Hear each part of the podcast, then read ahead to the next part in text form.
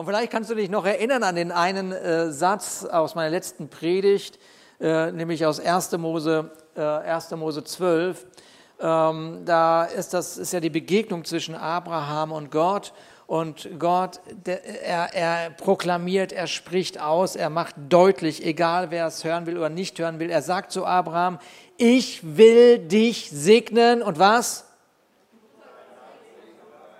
Na, ich habe gleich den zweiten. Und deinen Namen erstmal groß machen. Erstmal geht es um dich. ich will dich segnen und ich will deinen Namen, ich möchte dein Leben erhöhen. Ich möchte aus deinem Leben etwas Besonderes machen. Das ist das Herz des Vaters. Und dann kommt erst, und du sollst ein Segen sein. Erstmal geht es um dich. Erstmal geht es um das vollbrachte Werk von Jesus Christus. Erstmal geht es darum, dass du gar nichts machst und Gott alles für dich erledigt. So, und mit anderen Worten, in diesem Vers steckt das gesamte Evangelium des Neuen Testaments.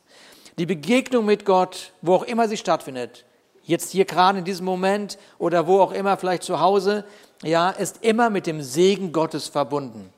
Und deshalb heißt es ja im Neuen Testament auch, dass Gott dein und mein Leben mit allen geistlichen Segnungen gesegnet hat. Und da geht es noch ein bisschen um die Perspektive in dem Vers, das habe ich jetzt übergangen, für all die, die die Bibel kennen. Äh, ich Sorry, aber ich habe es einfach jetzt nur so ausgedrückt. okay, ja. Ähm, so, das heißt, ähm, die, die, die, die ersten beiden Aussagen in diesem Vers, ich will dich segnen, ja, und, äh, und ich werde deinen Namen groß machen, das ist etwas, was Gott abgeschlossen hat. Das ist vollbracht. Und jetzt geht es aber weiter und du sollst ein Segen sein. Ähm, das hat etwas, hängt von deiner Eigenverantwortung ab. Du bist nicht einfach Segen. Also, das wünschten wir uns. Wir wünschten uns, dass wir, egal wo wir sind, einfach der Segen sind. Aber tatsächlich kannst du dir vornehmen, ein Segen zu sein, oder aber du fängst an, dein Leben so zu gestalten, dass dein Leben ein Segen ist. Kommt, kommt ihr mit? Ja?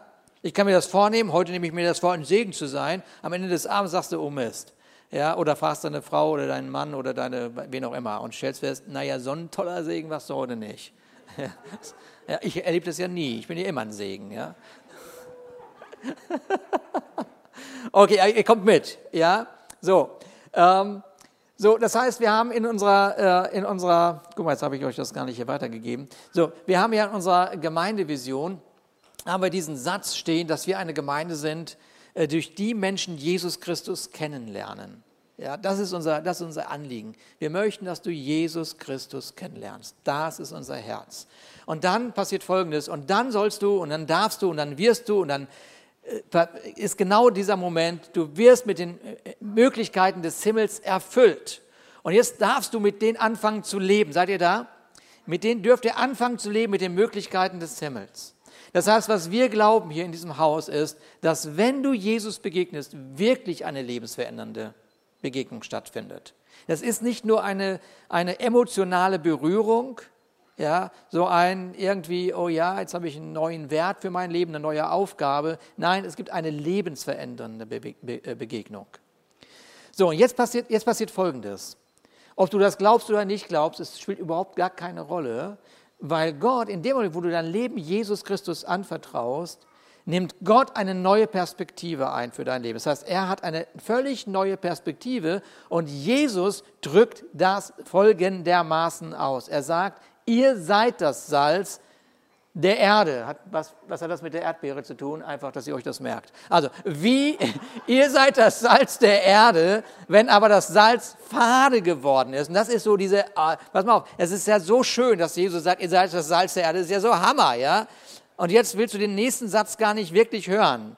Kannst du das vielleicht dem Nachbarn sagen, nicht mir, ja? Aber Jesus sagt es allen, die zuhören. Er sagt, ihr seid das Salz. Und übrigens, wenn es fade geworden ist, was machen wir damit?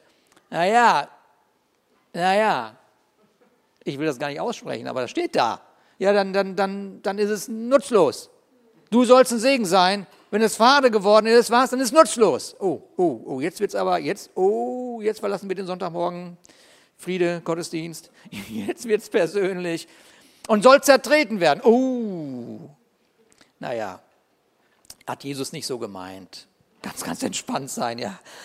Bevor wir uns das anschauen, lass uns mal wahrnehmen, ganz kurz wahrnehmen, dass Jesus hier ganz deutlich sagt, dass du nicht im Laufe eines bestimmten Prozesses zum Salz wirst.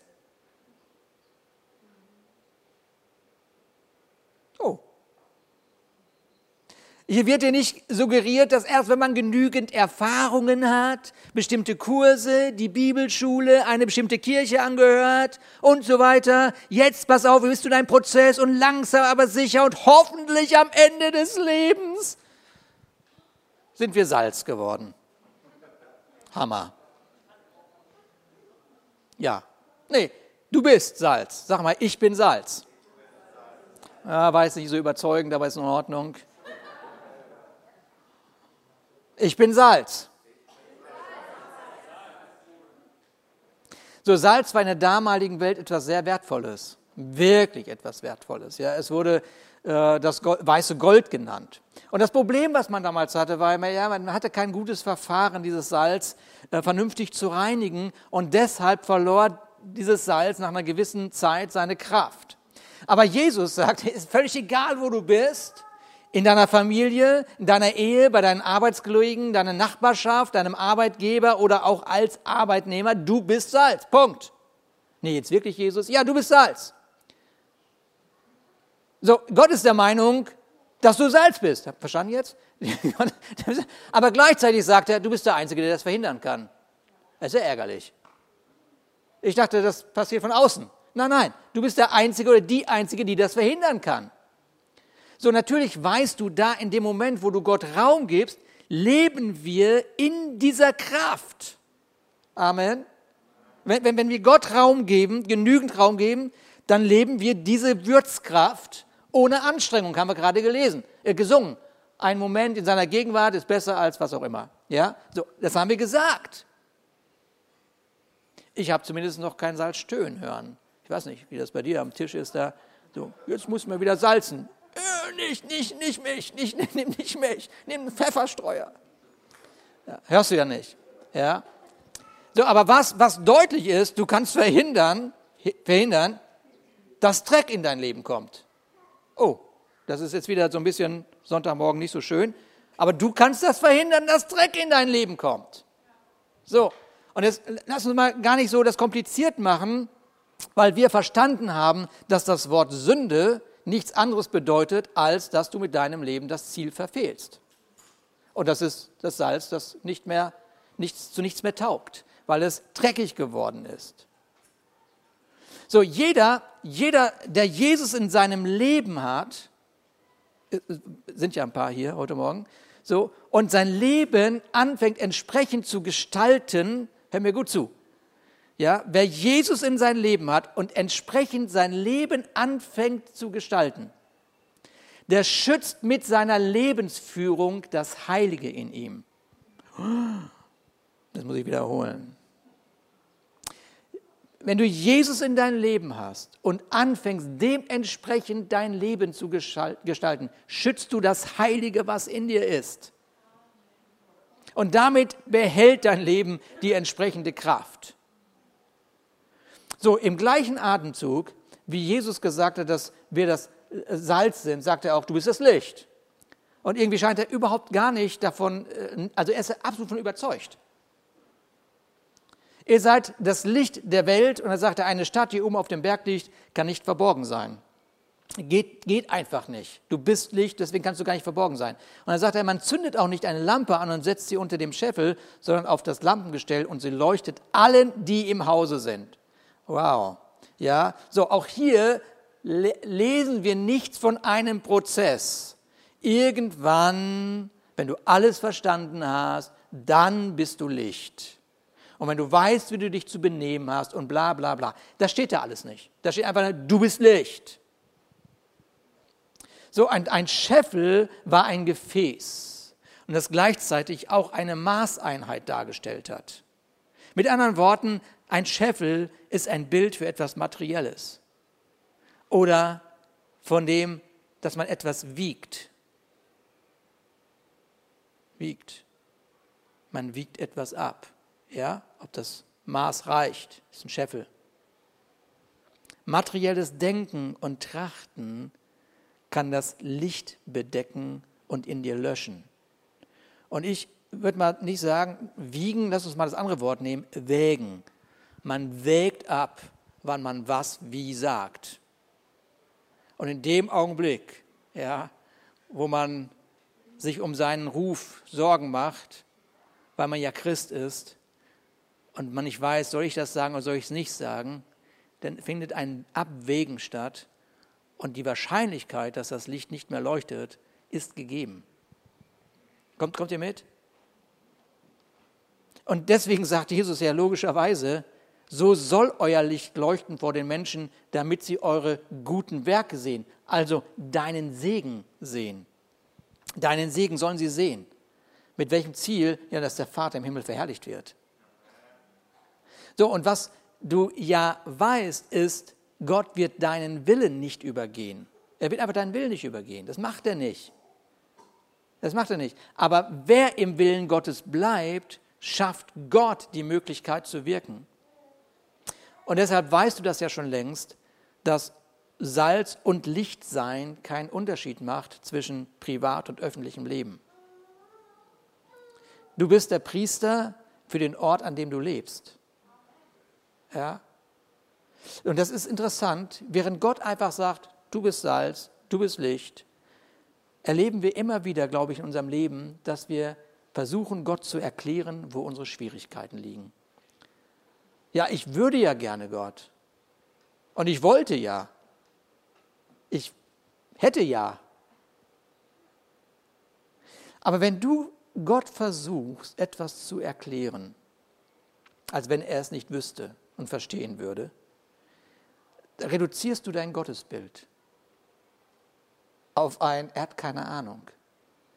Es muss ihm erklärt werden. So, wer Gott die Finanzkrise erklärt oder die Immobilienblase oder die Pandemie, ja, ich muss das mal Gott erklären, was hier unten auf dieser Erde los ist, der beschreibt vielleicht nichts anderes als seine Sorgen, die er hat. Aber ich habe irgendwo mal gelesen, dass, dass, dass, dass wir Gott unsere Sorgen nicht beschreiben sollen, sondern auf ihn legen sollen. Kommst du mit? Du kannst Gott die ganzen Tage, die, ganzen, die ganze Zeit deine Sorgen beschreiben, beschreiben, beschreiben, beschreiben, als wenn er nicht wüsste, um was es geht. Und dabei sagt er die ganze Zeit, Emma, Emma, Emma, ich war schon da, bevor du warst. Ich, ich war da schon da, ich weiß es schon, ich weiß sogar die Wurzel, ich kenne den Ursprung. Ich, könnt, ich könnte es dir erklären. Nun, jetzt vielleicht leg doch einfach mal die Sorgen ab. So, dieses nicht zu, ko zu kooperieren mit Gott, ja, nicht zu kooperieren mit Gott, weil du der Meinung bist, du musst ihm erklären, erklären, erklären, erklären, das führt zu einem planlosen Versuch. Und du sagst, ich plane das, nee, ist planlos, weil es nur auf deine eigene Kraft gemündet ist. Die Sorgen aus eigener Kraft loszuwerden. Kooperiere am besten mit Gott. Und er sagt, sorgelos werden. Du bist Licht, du bist Salz. Kommt ihr mit? Ein bisschen? Und das führt mich zu einem Gedanken, den ich mal folgendermaßen formulieren möchte. Entweder ist man der Leiter seines Lebens oder man ist ein Mitläufer. Ja, ja, ja, ja, ja, ja. Und ein Leiter prägt, ein Leiter ist aktiv. Und ein Mitläufer, der jammert, motzt, beschwert sich, während er wo auch immer hinläuft. Und wer mitläuft, wird irgendwann feststellen, dass er dahin gelaufen ist, wo er gar nicht hin wollte. Oh, ich wollte gar nicht hier hin. Wieso bist du hier hingelaufen? Ja, wieso bist du mir nachgekommen? Ja. So, wenn, wenn du ein Leiter bist, also wenn du dein Leben leitest, wenn du dein Leben leitest, dann gehst du den Weg, den Gott dir zeigt. Du gehst den Weg, den Gott dir zeigt und du prägst deine Welt mit der göttlichen Kultur, die in dir ist. Hm. Und damit ist das Ziel eines jeden Lebens, wer Jesus in sich trägt, schon definiert. Schon definiert. Ich will eine göttliche Kultur prägen, wo auch immer ich bin. Das ist mein Ziel. Das ist mein Leben. Beispiel, vielleicht besuchst du deine Eltern, ja, und du weißt jetzt schon, dass es echt anstrengend wird. Kennt das vielleicht jemand? Ich will das gar nicht, ich will keine Hände sehen. Ja, es wird echt anstrengend. Warum? Weil es immer schon so war. Es war schon immer anstrengend. Ja? Und deine Einstellung ist jetzt folgende: Du sagst einfach, pass mal auf, ich, ich mache das, ich muss diesen Moment einfach nur überstehen, besuchen, weil besuchen, das ist, ist, muss sein. Hast du hier noch nie erlebt. Ja? Ähm. Aber damit ist ein menschliches Ziel beschrieben. Überstehen, weil Besuch muss sein. Anstrengend, wird sowieso. Aber ein göttliches Ziel zu erreichen, fängt damit an, dass ich mir die Frage stelle, was Gott durch mich in der Situation ändern möchte. Was will denn Gott dann ändern? Was soll denn da stattfinden? Wie soll denn der Nachmittag stattfinden nachher? Was ist denn auf dem Herzen Gottes in der Beziehung? Was möchte denn Gott überhaupt? Mitlaufen oder leiten? Mitlaufen oder leiten? Wie möchte Gott durch mich die Situation gleich beim Kaffeetrinken ändern? Wie kann ich den Fokus auf Positives richten, während die Familie vielleicht den Fokus die ganze Zeit auf Schwierigkeiten hat? Wie, wie kriege ich das hin? Ja? Oder wie kann ich den Fokus auf Gesundheit richten, während sie die ganze Zeit über Krankheit reden? Wie, wie kriege ich das hin? Kommt ihr, kommt ihr mit? Ja? Wie kann ich die Stärke eines Verwandten in den Mittelpunkt drücken, während alle auf ihn rumhacken? Wie kriege ich es hin? Ja, ja, ja. Laufe ich mit oder bin ich Leiter? Und manchmal, manchmal äh, wer, wer mich kennt, wer mich näher kennt, der weiß, dass ich ab und zu mal sage, die Information brauche ich nicht. Ich leite. Ja?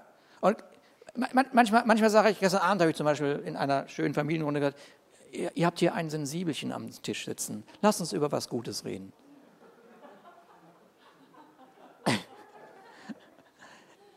Tatsächlich habe ich den Moment geleitet. Ja, weil ich wollte den Fokus auf Gott und auf das Schöne richten. Unbedingt.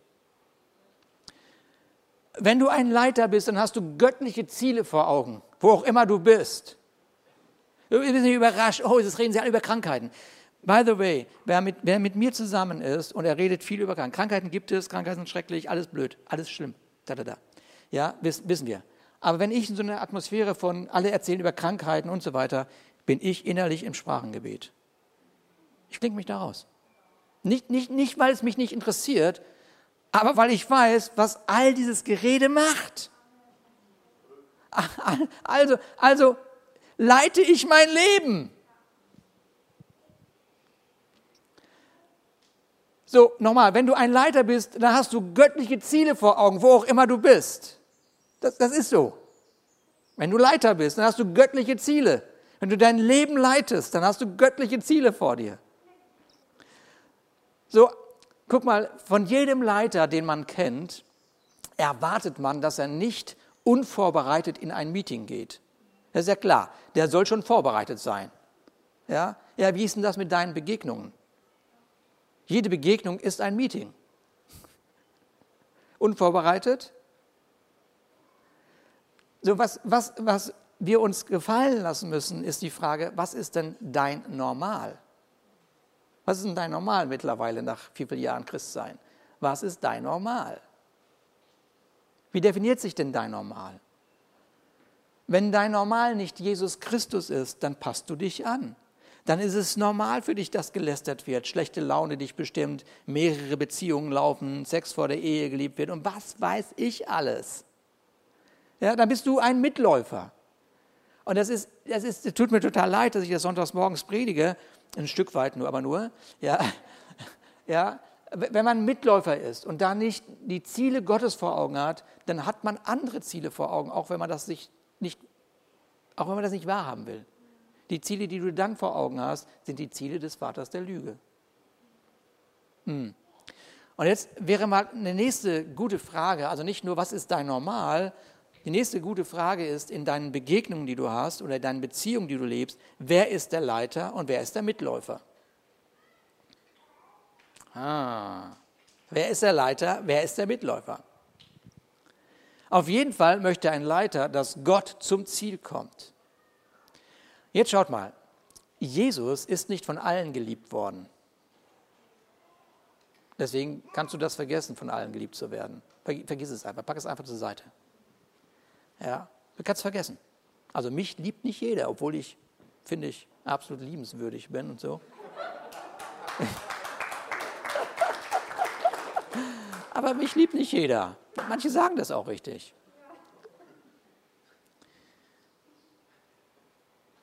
Jesus wurde nicht von allen geliebt. Und jetzt war das so, dass sie versucht hatten, ihn loszuwerden. Sie haben ihn so sehr gehasst, dass sie irgendwie versucht haben, ihn loszuwerden. Und das, was ich an Jesus liebe, ist dieses über diesen Dingen stehen. Und was er sagt ist, pass auf, was er sagt ist, also mein Vater wirkt und ich wirke auch. so, herrlich. Ich, nicht, ich finde das schon fast frech. So völlig unangepasst. Ihr, ihr, ihr mögt mich nicht, sagt er? Oh, mein Vater wirkt immer noch. Und, und, und ich wirke weiter. Es, es, es, es tangiert mich gar nicht. Weil ich habe ein Prinzip in mir. Ich habe einen Maßstab in mir. Ich habe einen Maßstab in mir. Gott ist mein Vater und die himmlische Kultur ist mein Maßstab. Und ich habe mich eins gemacht mit den Zielen meines Vaters. Ihr mögt das nicht? So what? Und jetzt erst, guck mal, in diesem Zusammenhang, in diesem Zusammenhang kommt, dass Jesus sagt, ich tue nur das, was ich den Vater tun sehe. Versteht ihr? Jetzt kommt das erst. Ich verlasse nicht die Maßstäbe des Himmels. Ich verlasse nicht das Normal des Himmels. Deshalb tue ich das, was ich den Vater tun sehe. Weil ich eine Entscheidung getroffen habe. Weil eine Klarheit in mir ist. Was dich vielleicht überrascht heute Morgen ist, dass Jesus ein Mensch war. Also er war Gott, erfüllt mit dem Geist Gottes. Aber er war ein Mensch. Und sogar Jesus hatte einen freien Willen. Und er hat sich entschieden, an einem ganz, in den ganz bestimmten Momenten das zu tun, was er den Vater hat tun sehen. Und nochmal, vielleicht muss unser Normal neu definiert werden in einer Zeit wie heute. Und das, was ja selbstverständlich ist, was man auch jedem Leiter auf den Weg gibt, ist, naja, er muss bei sich selber anfangen. Er muss schon bei sich selber anfangen. Und es ist so leicht, es ist so leicht, wirklich so leicht, äh, bei den anderen anzufangen. Aber ein Leiter fängt bei sich selber an, bevor er den Finger irgendwo hinzeigt. Und deshalb, hört mir gut zu, ist die Erlösung so wichtig. Erlösung ist wichtig. Nun, wir, wir die, die ein bisschen länger im Glauben sind, sagen, ja klar, ich habe Erlösung verstanden. Hm. Naja, von was hat Gott dich denn tatsächlich erlöst? Jetzt sagst du, naja, von der Sünde, von Schuld, und so weiter. Das ist ja auch alles wahr. Gott sei Dank. Aber Erlösung leitet sich davon ab, dass ein Mensch versklavt gelebt hat. So. Das heißt, er war im Besitz von einem Herrn und musste damit tun und lassen, was der ihm gesagt hat.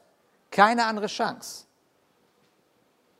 Und erlöst war man dann, wenn jemanden oder jemand den Sklaven aus seinem Dasein herausgelöst hat, indem er den Preis bezahlt hat, den sein Besitzer verlangt hat.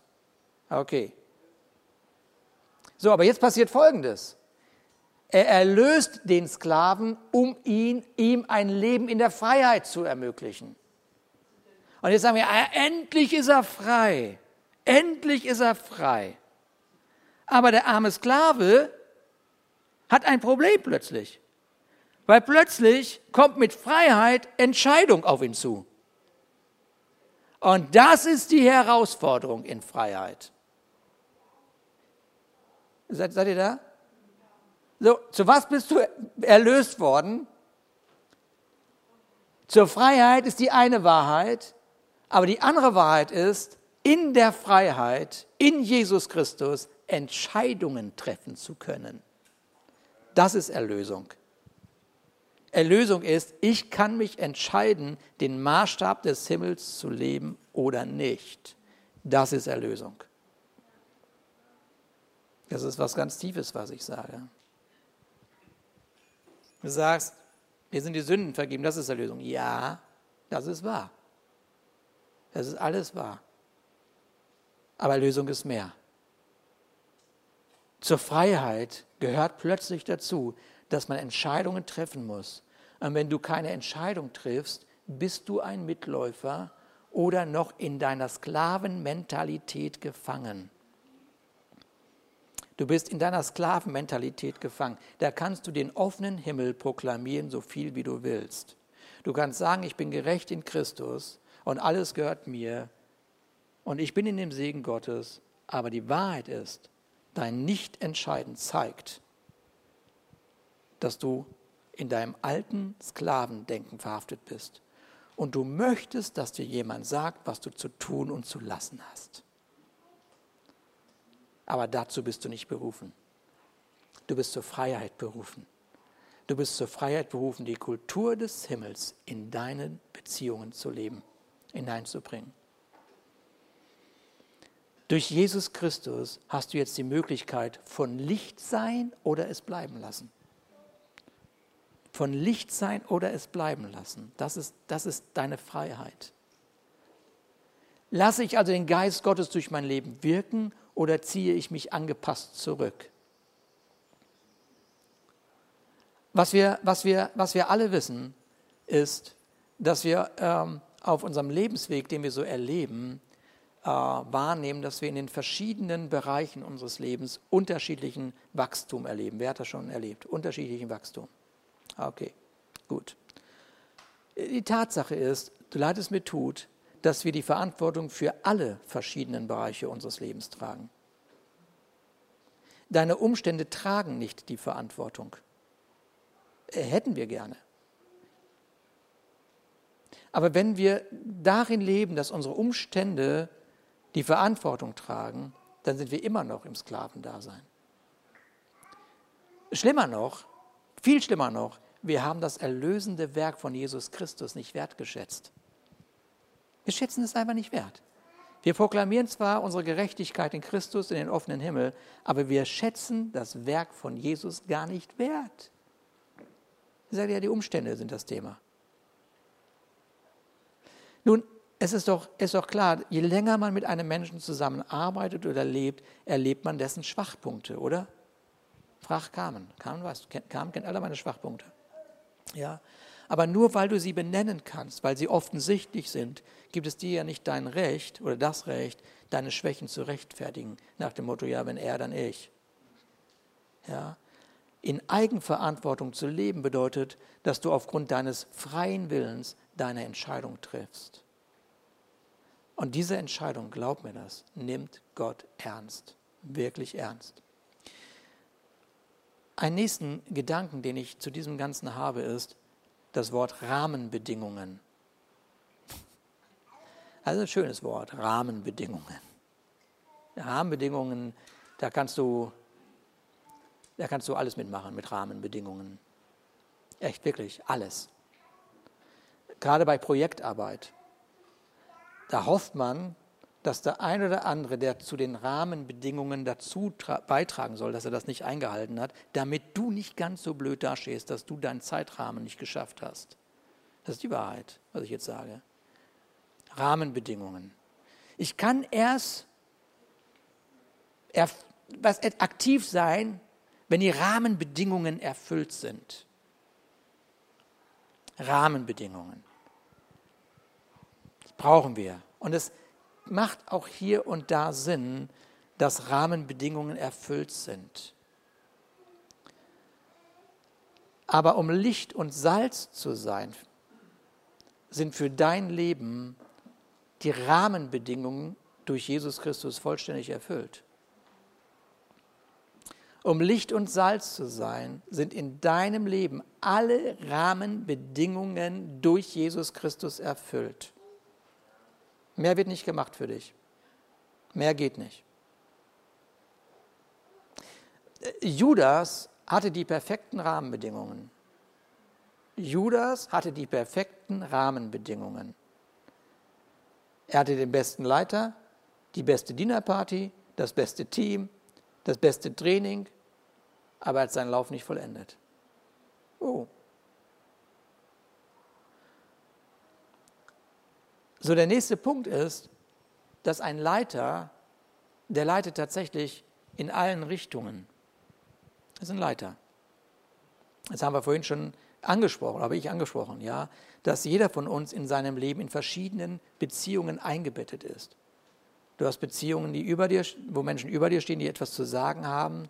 Du kennst Menschen auf Augenhöhe und du kennst die Menschen, denen du etwas sagen kannst.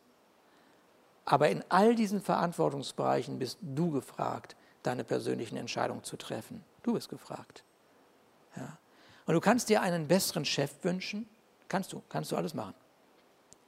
Und du kannst dir einen, du kannst dir einen Ehepartner wünschen, der geistlich weiter wäre. Und du kannst dir eine ganze Menge wünschen, ja, aber nichts, aber oft ist das alles nichts weiter als eine Klage. Das ist alles eine Klage. Wenn du weiter bist als wer auch immer, bedeutet das, dass du einen Segen in dir trägst, der zur Verfügung gestellt werden kann. Und damit änderst du die Atmosphäre in deinem Haus. Ich wünsche mir, dass er weiter wäre. Ich wünsche mir, dass er weiter. Ja, das ist ja schön, dieser Wunsch. Leb, was in dir ist, damit dein Partner weiterkommt. Schaffe einen Raum, von dem, dass sich jemand so entwickeln kann, so wie du entwickelt bist. Und wisst ihr, wisst ihr, was man noch bei einem Leiter sich anguckt, ist, ob er teamfähig ist. Ist er teamfähig? Ist er team Wie ist denn das in deinen Begegnungen und Beziehungen? Bist du teamfähig? Die Teamfähigkeit zeichnet sich dadurch aus, ob man sich ein und, und wie man sich ein und oder unterordnet. Ja? Und das ist übrigens etwas, was Gott sich schon ziemlich genau anschaut. Ja? Wie will man leiten, wenn man sich nicht selber leitet? Wie soll das funktionieren? Oder wenn man sich nicht auch leiten lässt? Und ich mache hier mal einen ganz kleinen Exkurs in unserer Bibelschule, weil wir das auch gerade am Thema haben in der Bibelschule. Es geht doch gar nicht darum, mit allem einverstanden zu sein in Beziehungen. Jetzt geht es dir gar nicht darum. Du kannst Gespräche führen, zum Beispiel mit deinem Chef, um ihn besser zu verstehen oder vielleicht ihn zu überzeugen von der Meinung, die dich so über, überzeugt hat. Aber es muss eine Herzenshaltung in dir sein, wo dir bewusst ist, wo deine Autorität ein Ende hat. Und wer zum Schluss die Entscheidungen zu tragen hat. So, und wenn dich die Entscheidung nicht zu einer Sünde verleitet, dann promotest du natürlich die Entscheidung und nimmst nicht die Haltung ein von dem besserwissenden, beobachtenden Nichtstuer. Wollen wir mal sehen, wo das jetzt hinläuft. Ich habe ja gesagt, wo es hinläuft. Das ist keine Teamfähigkeit. Das ist nicht die Atmosphäre des Himmels. Das ist ein ganz, ganz trauriges Statement von deinem Leben. Versteht ihr? Ein Lebensleiter ist dafür verantwortlich, mit äh, seinem Leben eine göttliche Kultur zu leben. Egal wie deine äh, Familienkultur ist, egal wie die Nachbarschaftskultur ist, egal wie die Moral auf deiner Arbeit ist, sofort. Du bist doch das Salz, du bist doch das Licht. Wo ist denn das Problem? Soll sich die Atmosphäre erst ändern, damit du zum Licht wirst? Ja, dann, dann, dann verstehe ich nicht unser, unser kommt ihr, kommt ihr mit heute Morgen mit mir? So, ja. Diese Welt braucht das Salz. Diese Welt braucht das Licht. Deswegen sagt das Jesus ja auch.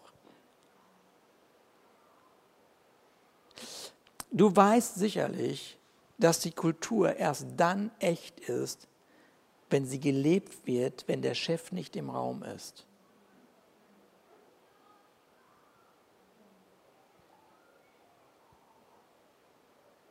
Die Kultur ist erst dann echt, wenn sie gelebt wird, wenn der Chef nicht im Raum ist. Dann weißt du, okay, es ist angekommen oder nicht angekommen.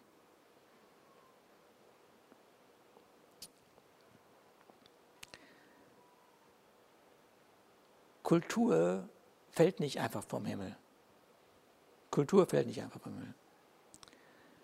Kultur entsteht dann, wenn du die Werte des Himmels vorlebst. Ich entscheide mich. Ich lebe die Werte des Himmels vor.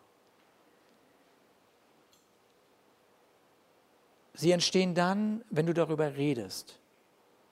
Und wenn es sein muss, erklärst. Das mache ich so und so.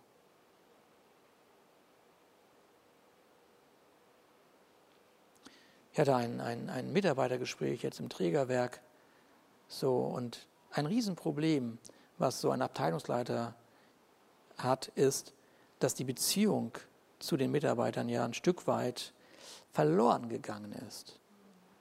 So, ja, alles über Zoom geht und man vorzugsweise ohne Kamera hoch, hochentwickeltes Unternehmen, aber man hat keine Kamera am Rechner. Es ist echt spannend zu beobachten. So, so. Und dann äh, war so in dem Gespräch, so, wie machst du das in deiner Gemeinde? Wie, wie hast du das hingekriegt, dass die Mitarbeiter zusammengeblieben sind? Dass ihr euch gesehen habt? Wie war die Kultur des Himmels während der Pandemie in diesem Haus? Wir haben uns alle versteckt. Wir waren alle irgendwie, wir hatten Angst.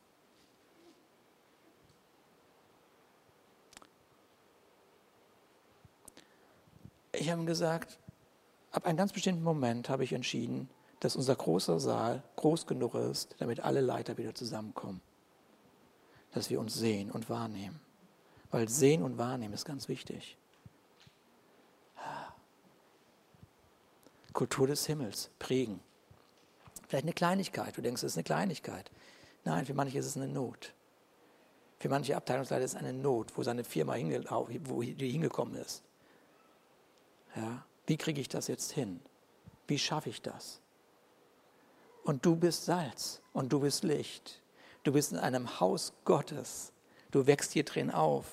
Du hast diese Atmosphäre. Nicht nur für den Sonntagmorgen, sondern sie genau dahin zu führen, wo deine Begegnung stattfindet, in einer Welt, wo Jesus sagt, du bist hier übrigens das Licht. Du bist das Salz. Und deswegen musst du reden. Und das Dritte ist, du musst sie verstärken. Guck mal, verstärken bedeutet, da ist jemand, der sich in dieser Kultur anfängt zu be bewegen und zu reden. Und dann sagst du ihm, bitte, bitte nicht. Wurde auch mal langsam Zeit, dass du dich so benimmst. Bitte mach das nicht, sondern du verstärkst diese Kultur, die er dort im Ansatz vielleicht lebt. Du feierst diesen Moment und damit schaffst du deinem Gegenüber einen Raum, sich da drin zu entwickeln und nicht sich schlecht zu fühlen, obwohl er das Richtige tut. Bitte schaffe Raum für eine göttliche Atmosphäre in deinem Leben. Und der letzte Punkt ist, ab und zu muss man auch konfrontieren. Man muss auch ganz klar sagen, so ist es. Das ist mein Maßstab. Mein Gott wirkt und ich wirke auch. Du magst das nicht, ist okay, aber es ist mein Maßstab. Es ist mein Maßstab. Ist in Ordnung, dass du das nicht magst. Ja, ich segne dich, sagt Gott, ich mache deinen Namen groß und du sollst ein Segen sein. So, dieser Jesus ist mit seinem Geist in deinem Leben und er hat dich befähigt, Entscheidungen treffen zu können. Ja. Und wir haben gesagt, im Reich Gottes leben oder wir sagen, weißt du was, wir leben das Reich Gottes. Wir leben das Reich Gottes. Amen. Amen. Ähm, ihr guckt ein bisschen traurig gerade. Ist schon zu Ende. ich sehe das in den Augen. ah. Jesus ist von dir überzeugt. Jesus so sehr von dir überzeugt. Und da, da, wo uns unser Herz verdammt, das kann ja passieren, ja, weil du hast es dir vorgenommen. Du hast es dir vorgenommen und stellst hinterher fest, Mist, ich habe den Moment nicht gestaltet. Ha, wollte ich eigentlich, habe ich nicht. Ja, da, wo dein Herz sich verdammt, ist die Liebe Größe, die Liebe Gottes größer. Ja, aber lass uns Leben gestalten. Amen.